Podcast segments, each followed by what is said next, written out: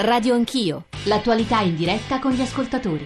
Buongiorno a Giuseppe Ayala, eh, magistrato e pubblico ministero al primo maxi processo che è in collegamento telefonico con noi. Io ho conosciuto Falcone in maniera del tutto informale perché sono arrivato a Palermo alla Procura di Palermo nel settembre 81 assieme ad Alfredo Molvito, mio collega e carissimo amico, e un giorno scendendo al bar del Palazzo di Giustizia c'era questo collega che Molvillo conosceva, io no, e avviene una presentazione, il problema è che assieme scambiamo due chiacchiere. Poi Alfredo mi confida che era nato un amore tra eh, Giovanni Falcone e sua sorella Francesca.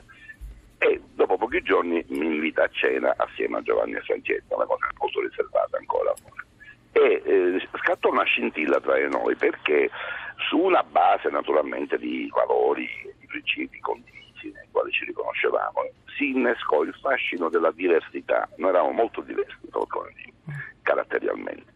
E lui era tendenzialmente un timido e poi era, io lo chiamavo eh, di formazione anglosassone perché aveva un self-control incredibile. A me piaceva molto questo suo self-control, questo suo modo di porsi. Siete diventati presto amici? Subito, io eh, ne parlavo con Alfredo due giorni fa, eh, le scintille del, dell'amore che, che ti colpiscono.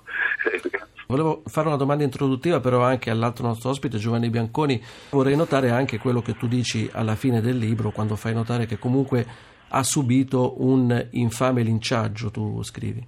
Sì, eh, questo è quello che è stato accertato eh, anche dagli stessi giudici che hanno indagato sulla sua morte, hanno dovuto indagare anche sulla sua vita in qualche misura e stabilire alla fine che in vita Giovanni Falcone è stato tanto osteggiato quanto celebrato da morto.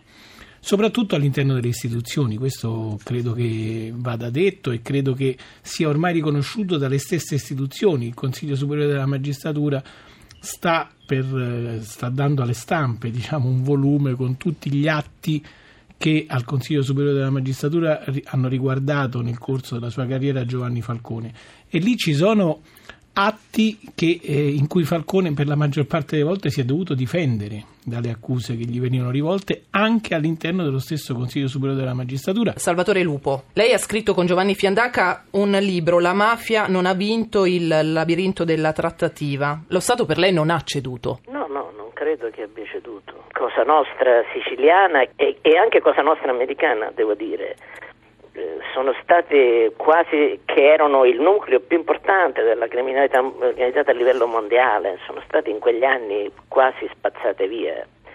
Penso anche che per una collettività come la nostra negare i risultati raggiunti a tanto prezzo di sangue sia anche controproducente la mafia, pur all'interno di questi reticoli di complicità con cui purtroppo si protegge e viene protetta, è un qualcosa che può essere presa, portata in giudizio e sconfitta. Caselli. Sono assolutamente d'accordo con lui. Eh, pensiamo a subito dopo le stragi del 92, alle parole di Caponnetto. È tutto finito, non c'è più niente da fare.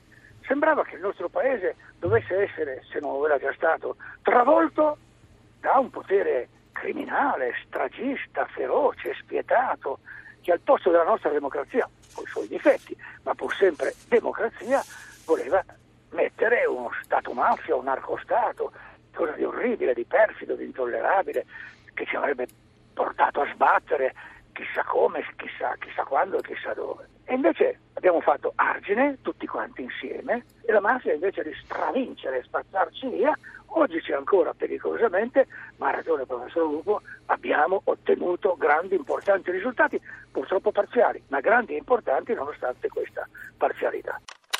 Radio Anch'io